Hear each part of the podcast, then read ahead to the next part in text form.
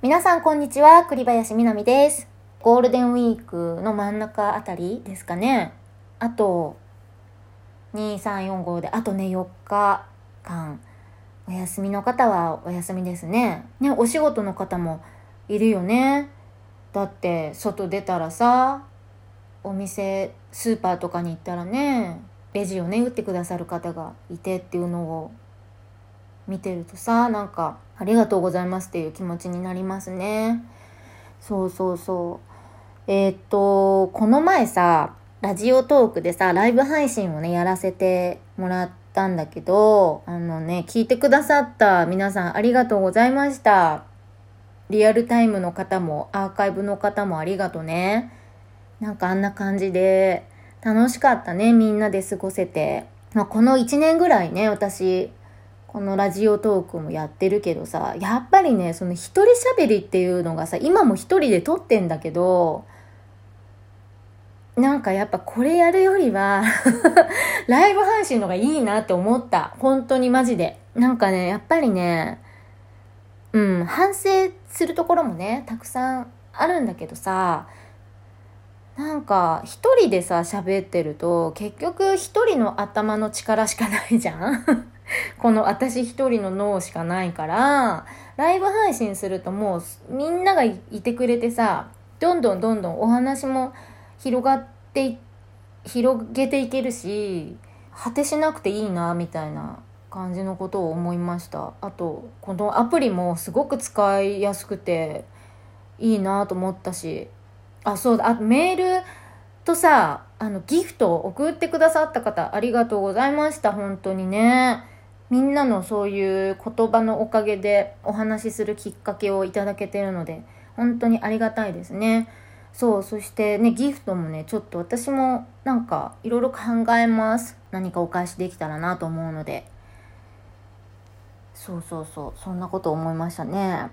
えっ、と、そう。でね、メールをさ、全然ね、あの、読み切れなかったの、本当にたくさんいただいて、で、まあ、30分っていう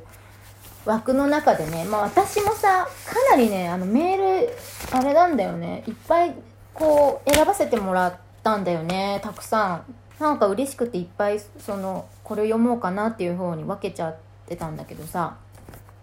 でもこれはすごく大切なみんなからのメールはまた読んでいこうと思ってるんだけど。そう。でそれがねそのライブ配信が終わってからもね結構またメールをいいてなんかやっぱりさ発信するとみんなってちゃんと答えてくれるよね。もう私ねその誠実さにもねすごく感動したのよ。そう。なんかなんかほら普段ってさ私あんまりなんていうのくださいっていうメールをくださいみたいなこと言うのもさほらみんな忙しい中でねこう文章を考えてもらうのもってすごく思ってしまってあんまりこうメールちょうだいみたいな感じで言えなかったりとかするんだけどさでもこの前は何かみんなの言葉も欲しいなと思ってねメール送ってくださいみたいな感じで言ってみたんだけどさすごくなんかいっぱいねもらってねすごく感動しました。ありがとね本当に。うんなんなんて言うんだろうやっぱ私ね。本当栗家族ってさ本当にみんないい人たちっていうか優しいなっていつも思うよ。うん。ライブ配信は定期的にねあれだったらできるなと思った。なんかできるなっていうかむしろねこの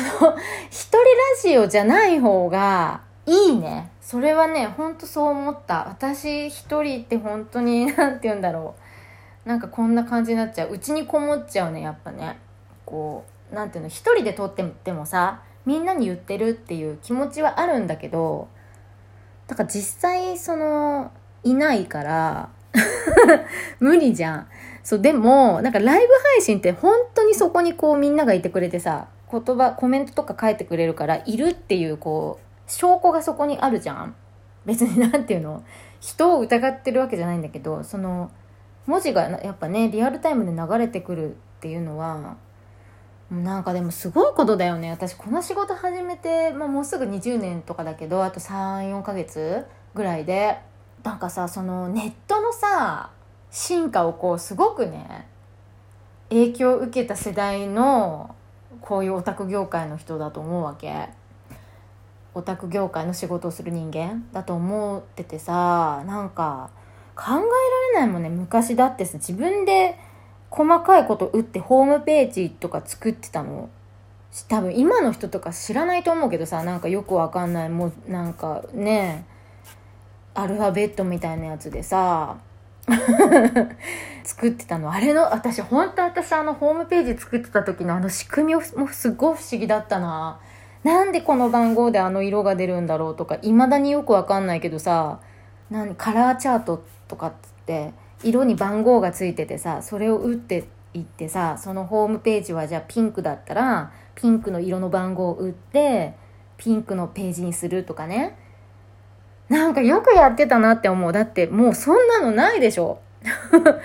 そうとかなんかほら掲示板とかさいろいろあったよね昔。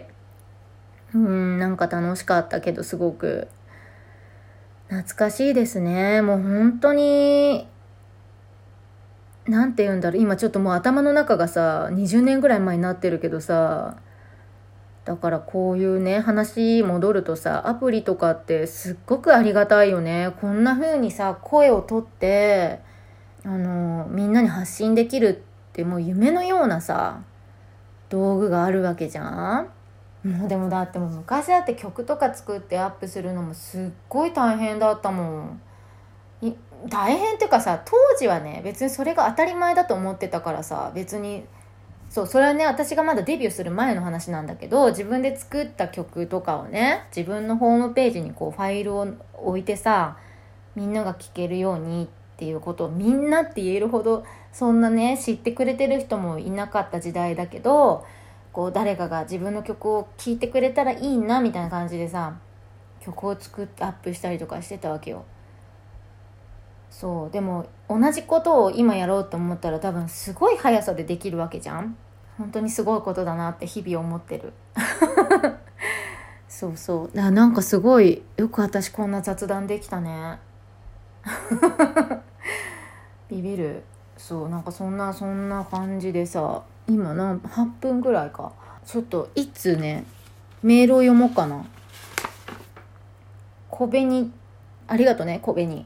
南さんこんにちは。今更ですが、今日ラジオの存在を知りました。僕は10代半ばで君の図を知り、君の図ラジオのおかげで辛い時も明るくできたと思っています。体にとってのビタミンのような存在でした。今年で34歳になりますが、まだまだファミリーを追っかけている気持ちがあります。すごいありがとね。南さんの曲で大好きなのはランブリングハーツとボーイフレンドです。当時と今とでは感じ方が変わり、切なさに当時の思い出が重なっていく感じがあります。時間って不思議だなと思う今日この頃です。南さんはその歌を歌った当時と今とで感じ方が変わる、歌い方が変わるということはあるのでしょうか？ありがとね。うんうんうんうん。ランブリングハーツとボーイフレンド。あれだね、結構切な、本当に切ない系の曲まあ書いてありますけど曲が好みなんですねきっとねありがとね私ねこの「ボーイフレンド」っていう曲「ファンタスティック・アロー」っていうね私が初めてリリースしたあのオリジナルアルバムだったんだけどさ